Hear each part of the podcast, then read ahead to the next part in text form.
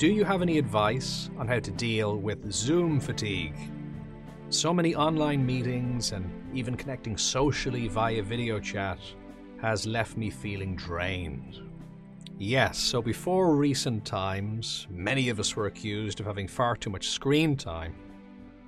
And, you know, the, the advice was get outside and mix with other people and interact.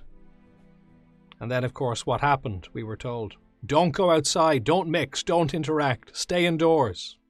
Use screen time if you need to. so it's definitely a, a shift kind of mixed signals in terms of our, our system and what it's used to and what its expectations were. And there's no doubt that, I mean, just being passive in and of itself has problems. If you're sitting down a lot versus getting up and moving around, that has problems. And, you know, it's not that screens are evil or anything, but yeah, definitely we want to have them only as part of a balanced diet. It's important to be able to look into the distance and to connect in real life and to do all of that other good stuff as well with some sense of balance.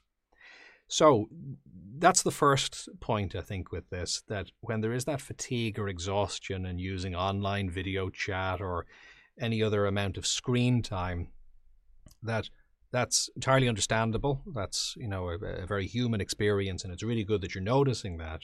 So the key thing is to be able to counterbalance it. Now, depending on where you are and when this is and what's happening, there are different possibilities of activity, different restrictions, different things going on. So, of course, this is going to vary, varies day to day, week to week. Uh, so much change in this area. But the point is, there's always going to be options. And when you arrange meetings, whether it's for work or whether it's socially or anything else online, do that, enjoy it but then do make sure that you're counterbalancing it. You don't want to be exhausted from all those video chats, so therefore you're not then actually getting out and moving to some degree. That's really, really important. And again, you may be limited as to where you can go and what you can do and how social it can be. But there still are options, and in many cases, quite a few options. So maybe sit down and put together a list of what those options actually are where are the places that you can go? Where's some nature that you can get? Uh, if it's winter in particular, making sure that you're getting some daylight so that that's helpful for you. And making sure that your system is kind of being reset in that way rather than just being indoors and, you know, kind of getting caught up in that momentum. Going for walks, experiencing nature, to whatever degree it's permissible and appropriate for you to connect with other people in whatever means, doing that, of course, and at least, though, engaging with nature. You can sometimes alternate as well, and sometimes using audio or phone calls can be useful. Having a phone call while walking, that can be nice as well. Another nice way to connect with a person, but also move at the same time, that, that can feel valuable. So if you're trying to offset it in that way using whatever options are available. That's good. You know, I think that's the, the kind of thing that we want, and it's going to make a, a lot of difference. It's the kind of thing that even a little improvement here can make actually quite a significant amount of difference. Now, one other thing which we sometimes forget about, because I think that first point is a bit more obvious, it's important to remind ourselves of it, but you know, I think we get the essence of balancing it. It's just about actually doing it.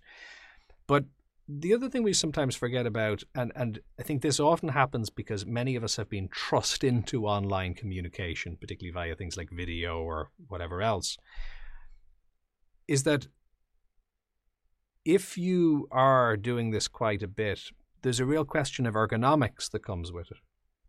So it's exactly the same as if you once a month need to sit down, you know, on the sofa leaning on the coffee table and write maybe a list for 10 minutes. That doesn't really matter. You know, it's not going to be too significant. However, if you're working from home and you were trying to lean over the coffee table and actually do a day's work from there, that is not going to work. You know, the, the strain that's going to be there in your body, just mindset wise, mood wise, it isn't going to work at all.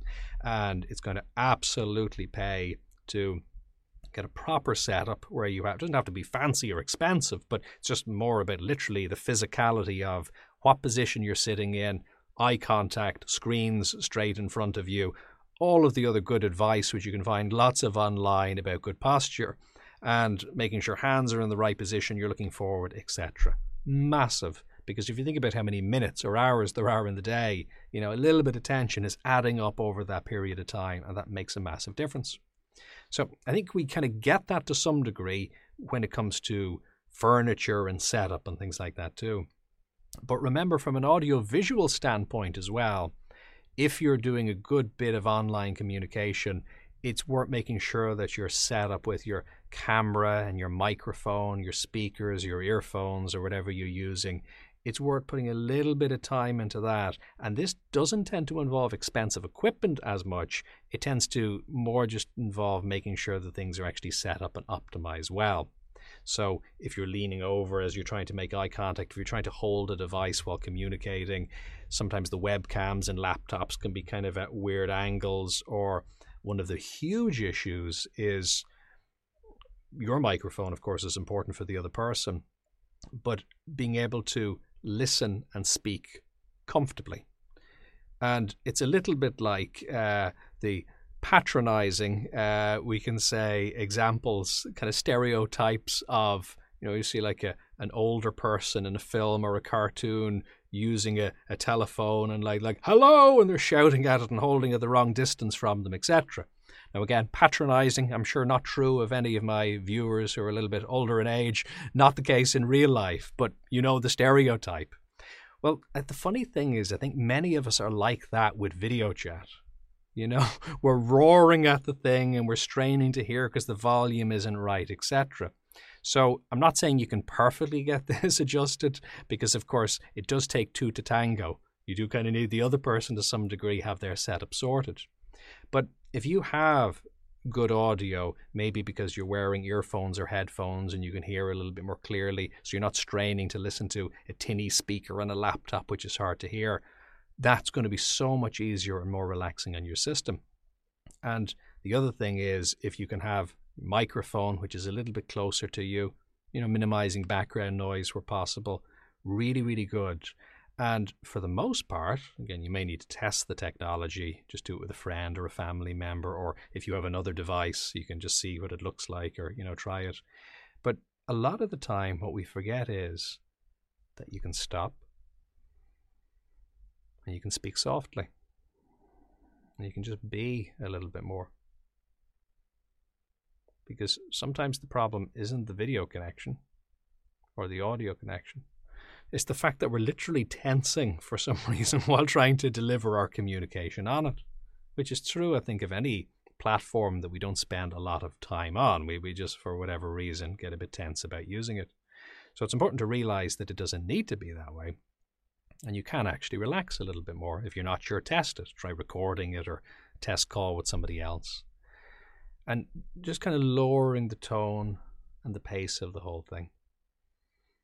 Giving a little bit more breathing room can make a big difference. And it feels nice in the moment, but if you add up that space or that, that even silence, that speaking a little bit more softly,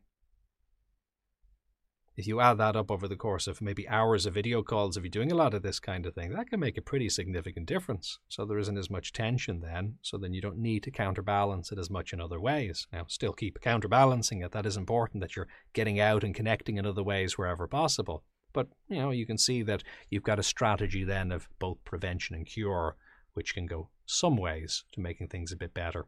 And hopefully it's all temporary. Hopefully in the not so distant future, we're in a situation where we're actually getting the best of both. You know, we've got that in-person connection when it's when it's helpful and when that's the right thing to do and when that's what you want, when it's fulfilling. But also, you've got the convenience of that online communication in those moments where that's the best way to do things. I was at a meeting today which was 15 minutes long. 15 minutes, so good, good meeting. Previously, that would have taken me half a day to drive to, travel to, park, arrange time off work, attend, and then do all the same coming back again, a half day. Instead, immediately in 15 minutes, perfect, you know, really, really good. Would I want to do all communication that way? No, I would not. but for certain things, that can be really useful. So hopefully, a little ways down the road, we'll be in a situation where we've stretched a bit. We're a little bit more comfortable with the technology. It's more like picking up the phone.